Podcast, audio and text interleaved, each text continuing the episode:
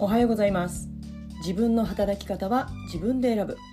フリーランスティーチャーのじゅんじゅんです。現在教師自分ビジネスのオーナーの二足のわらじを履きながら自分の働き方生き方を選択する中で気づいたこと学んだことを YouTube、ポッドキャストブログなどを通じて発信活動をしています、えー、週の始まりいかがお過ごしでしょうか？えー、今週もねいろんな行事が立て込んでいてもうバタバタしそうな感じなんですけれどもまた頑張っていきたいと思います、えー、今日のテーマは子供の名前の呼び方どうしてますか、えー、このテーマでお話をしたいと思ってます、まあ、以前にもね私こういう名前の呼び方ですね。あのもう以前にあのお話はしているんですけれども、まあ、最近またねちょっとうん、考えることがあったので、まあ、その辺りをお話ししたいと思ってます。うん、まあ子供ってね呼ばれたい名前で呼ばれたいですよね、まあ、あまり頓着しないお子さんもいると思うんですねあの高学年とかなってくると、まあ、別に名字の呼び捨てでもいいんじゃないっていう子もいるでしょうしあとはまあ今までの子どもたちとの関わりで言うと、まあ、少年団にねこう入っている子なんかは、まあ、コーチも友達同士もあとはこう自分よりも年上の人がいたりするからこう名字のこう呼び捨てで呼ばれていることに慣れてる、まあ、別にそれに抵抗はないし、まあ、ご家族の方も、まあ、そんなに、うん、まあいいんじゃないっていう、うん、まあ大人になってもねこう、うん、友達同士で呼び捨て先輩が後輩に呼び捨てだったりすると思うんですけれども、まあ、私はしたくないなって思うんです。だからまあ好みの問題になるかもしれないんですけれどもただ、うんまあ、私はプライベートでも、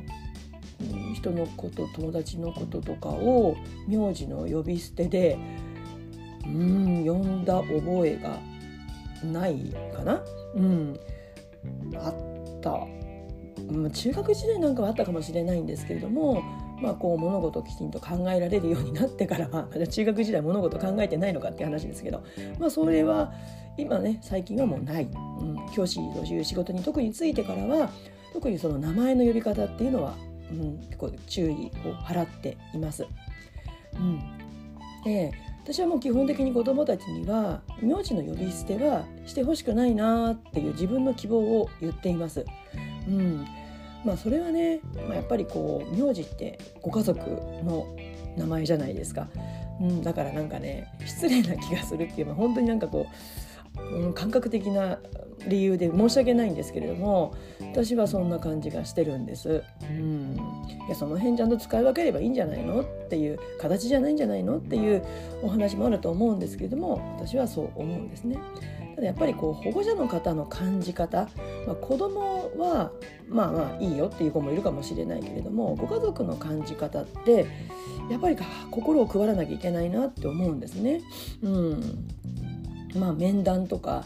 保護者の方と教師がこう相対してお話をする時にお子さんの名前をね名字で「なんとかは」っていうとやっぱりそのご家族のことも指すわけじゃないですか。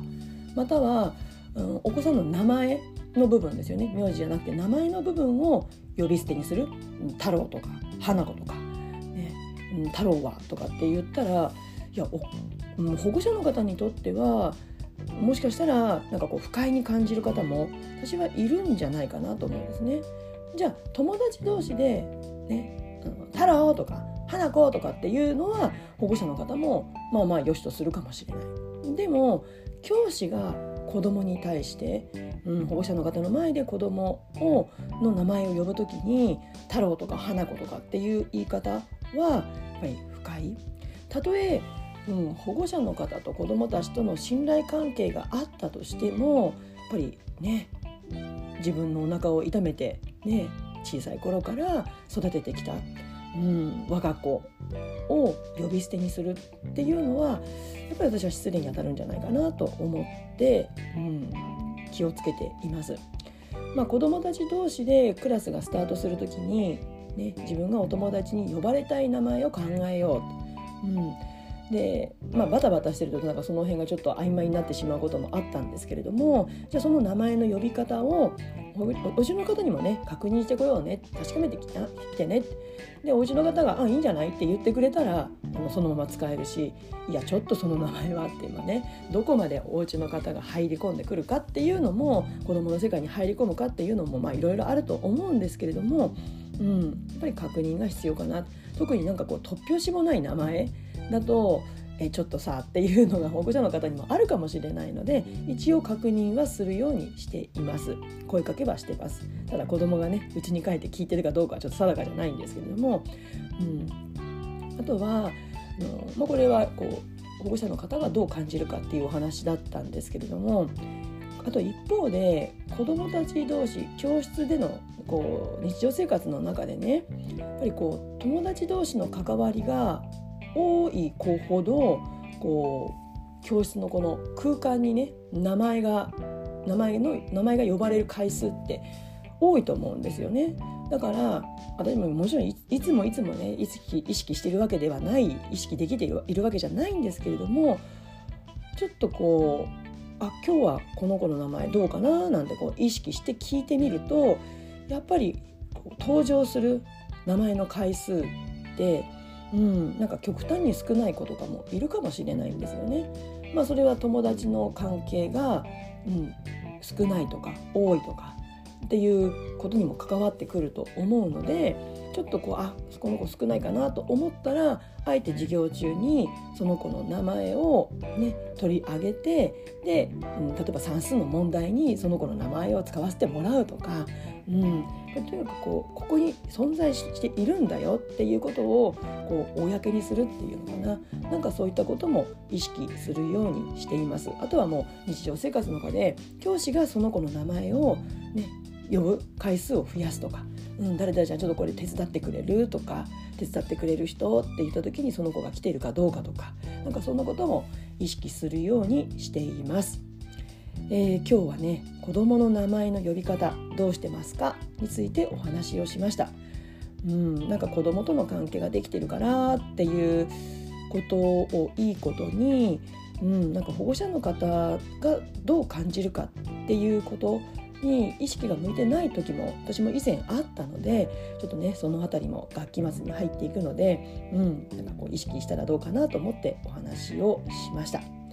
えー、今日の内容に関するご感想ご意見お待ちしています、